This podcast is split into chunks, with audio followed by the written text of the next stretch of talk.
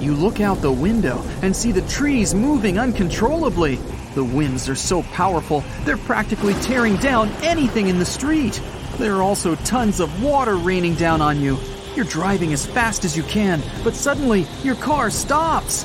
You've heard the terms typhoon, cyclone, and hurricane, but you most likely don't know how they're different. The official scientific term for all three of them is a tropical storm. While they're practically the same thing and they form the same way, they're different depending on where they occur. Hurricanes are the ones that form over the Atlantic Ocean or the Eastern Pacific Ocean. Tropical cyclones act as giant engine turbines powered by warm, moist air and form only over warm bodies of ocean water near the equator. The warm and moist air surrounding the ocean rises and leaves low pressure air close to the surface. In turn, the air below becomes moist and warm and also rises, the cycle goes on, with warm air pushing up and squeezing the low pressure near the surface, only to rise as warm, moist air. When the warm, moist air cools off, it forms clouds. These clouds create the tropical storms we all fear. The storms spin the same way as the Earth is rotating. So, storms to the south of the equator rotate clockwise, and storms north of the equator spin counterclockwise. The eye of the storm happens when the storm spins so fast that it actually becomes visibly clear in the center with low air pressure. But you'd have to look at it from above, which is super risky. Tropical storms normally move at around 39 miles per hour. Tropical cyclones are way faster, around 74 miles per hour. They're also known as hurricanes. If you're standing at the tip of the North or South Pole, the Earth's rotation will appear to stand still even though the rest of the Earth is experiencing day and night like everyone else. In the poles, you have really long nights and days that last for months. Over at the equator, time moves along with the distance around the planet, which is around 25,000 miles long. The Coriolis effect makes wind patterns traveling long distances around Earth appear to move in a curve rather than a straight line. And because of the planet's unique shape, the speeds are different. It affects the Coriolis force and hurricanes as well. Because there's no curving of the object's path as measured relative to Earth's surface at the equator, the Coriolis force equals zero. A hurricane starter pack includes deep, warm ocean water. It all happens in the moist middle layers of the atmosphere, with a chilly atmosphere on top. It also takes some low wind and some surface disturbance, and it can stretch around 300 miles away from a large body of water where the center of a large hurricane is. The good thing is that hurricanes get weaker when they hit the land because the warm water in the middle of the ocean isn't giving it the juice it needs to stay pumped. But it'll still carry a sustainable amount of damage with the strong winds and rain. In 1900, one of the biggest hurricanes struck near Central America and in the Gulf of Mexico. It then went as far as Florida and Texas and is considered to be the most devastating hurricane in the United States' history. They first detected it on August 27th, and it lasted for many days.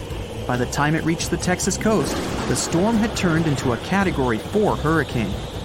Hurricanes are categorized on wind speed and intensity using something called a Saffir Simpson scale. There are five different categories from 1 to 5 with 1 being the weakest and 5 being the strongest. A Category 1 storm has winds moving at between 74 to 95 miles per hour. You can expect some trees to be uprooted and mobile homes destroyed. It can take out some home exterior and cause major power outages. Category 5 hurricanes speed up to over 155 miles per hour and leave nothing in their path. They can even wipe out some buildings right off their foundation. And because the winds are faster, there is more damage around its radius. Another thing to expect is lots and lots of flooding. The people of Galveston had less than four days to prepare for the arriving storm that even stretched out to Oklahoma and Kansas with 20 foot flash floods. The Great Hurricane then made its way to the Great Plains and turned towards the Great Lakes, New England, and reached southeastern Canada. The storm was so bad that more than 3,600 homes were damaged, even though they were sturdy enough to withstand the storm. Given the population numbers back then, it was equivalent to hundreds of thousands of houses destroyed, if not millions. The total property damage was around $30 million then, which would be a lot more now because of inflation. After the devastating storm, the people of Galveston built a three and a half mile seawall and raised the whole city level by as much as 16 feet. Eventually, they raised the seawalls to 10 miles, just in case. If a storm like the one in Galveston struck in modern times, there wouldn't be enough places for everyone to hide.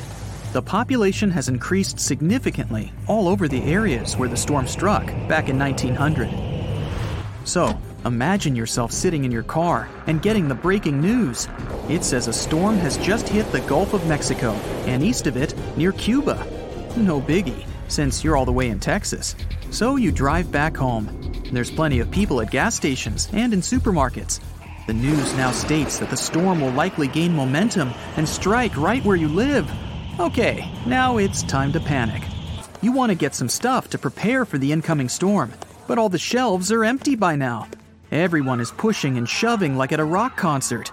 You grab whatever you can find and make your way back to your car. You're lucky enough to purchase some extra gallons of gasoline, just in case. You drive from supermarket to supermarket to try and get some stuff, but you're out of luck. Finally, you find a place that still has some essentials. You start stocking up your shopping cart when the local news urges everyone to evacuate. You only have a matter of hours to leave. But you left your dog at home! You rush against the traffic to get there. Your entire neighborhood is completely empty. You fetch your precious pooch and grab some important things before leaving. There's just a little time left, and you can already start to feel the winds picking up and the ocean nearby. The news tells you the hurricane has already struck Florida. You get in the car, but it won't start. Since you were driving so fast, you didn't realize that you emptied your gas. Good thing you got those extra gas cans on the way. With half a tank, you can get out of your city and into a safe place where everyone is going. The winds are getting stronger. There's no way you're going to outrun this storm. There's no one in sight since they all left early. It starts raining heavily.